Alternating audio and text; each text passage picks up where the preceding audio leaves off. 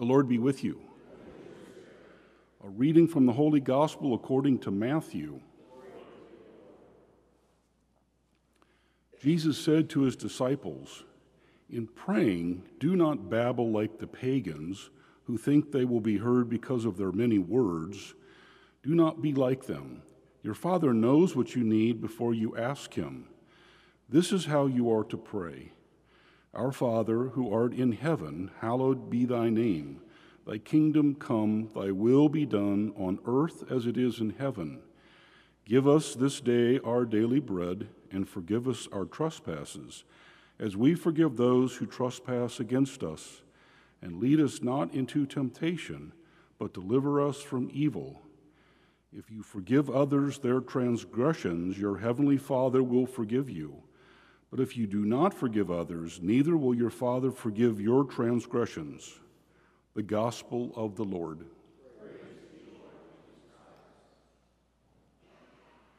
Well, good morning.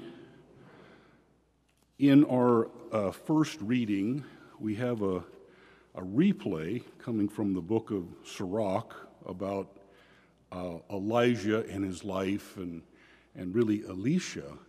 And um, I, I, it was, I was reminded by uh, Jesus uh, asking his disciples at one point, Who do the people say that I am?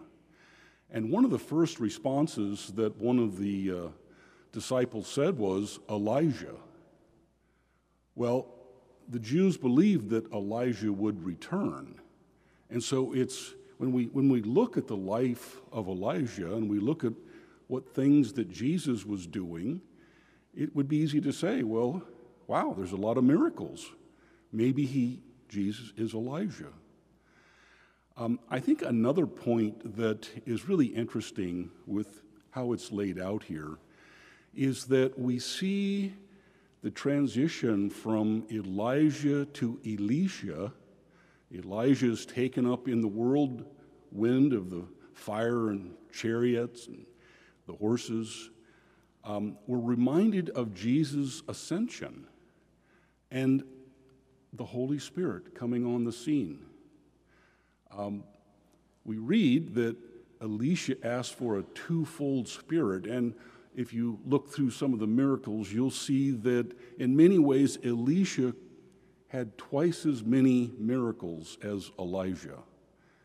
So a lot of miracles were worked through Elisha, and I see a close resemblance to how we've seen this happen with Jesus and then opening up the miracles that the Holy Spirit would work on earth.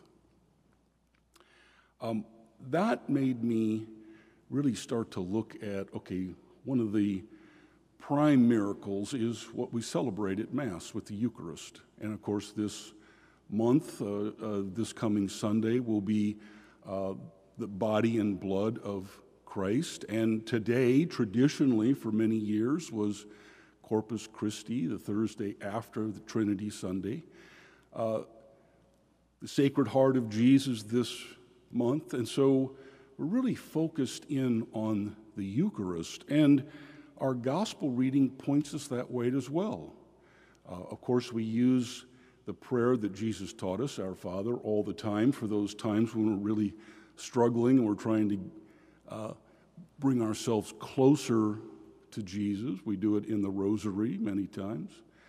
Uh, but what we find is we're pointing towards the Eucharist. And, and because of that, I really was thinking about the miracles that we've seen even in the 21st century with the Eucharist. And I was uh, especially caught by uh, the one that happened, it was 2008 in Poland, um, where uh, a, wafer was uh, tossed to the ground and they wanted to dispose it properly. Uh, water got around it, and eventually it turns into what was tested to be blood. And what's happened over the course of many years with laboratory testings, they find that uh, it is the uh, tissue of a heart, the left ventricle. What struck me even more is that they say this heart, they can tell, is coming from an inflamed tissue of the heart, a tissue that's coming very close from a heart that's dying, it's at the end of its life. And it occurred to me why would we be getting that in our Eucharist? Why, would, why is that so important? That inflamed tissue of when Jesus was most passionate about each and individual one of us. He was thinking about us individually. His heart was inflamed with the love of you and me. Well, as I thought about that more, um, it occurred to me we, we say this at every benediction, also on Fridays. We don't have adoration this week, but Fridays when we uh, repose Jesus uh, right before the benediction, um, you'll remember we say, You've given them bread from heaven, and, and we say, having within it all sweetness.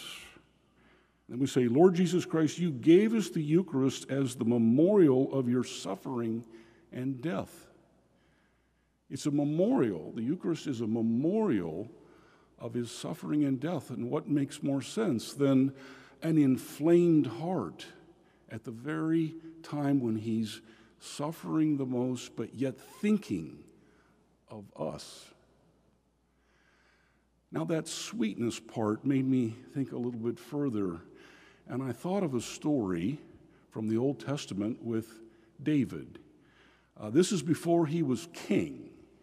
And he's in a cave and he has uh, some of his men around him. And the Philistines are on one side hunting him down, wanting to kill him. And Saul, the king, with his soldiers, are looking on the, on the other side and they want to kill David as well. And he feels a lot of stress and anxiety and he utters the words that he longed for waters from Bethlehem, his childhood. Well, his men hear this, three of his men hear this, and they take it upon themselves to break through enemy lines, risking their life to actually get some water from Bethlehem. And they bring it back to David, and when they present it to him, he's in such awe. They've risked their life for just simple water for him. And he said, This is too precious. This is too valuable for any person to drink. Only God is worthy of this water. So he pours the water out. It's too precious we think about what we get in the Eucharist the inflamed heart of Jesus suffering for us and the gift that he gives us every time we come to Mass. That precious gift that we get. And that's what we need to keep remembering in this month of June, and especially at the Sacred Heart of Jesus and this Sunday with when we really focus in on the Eucharist. My brothers and sisters, let us now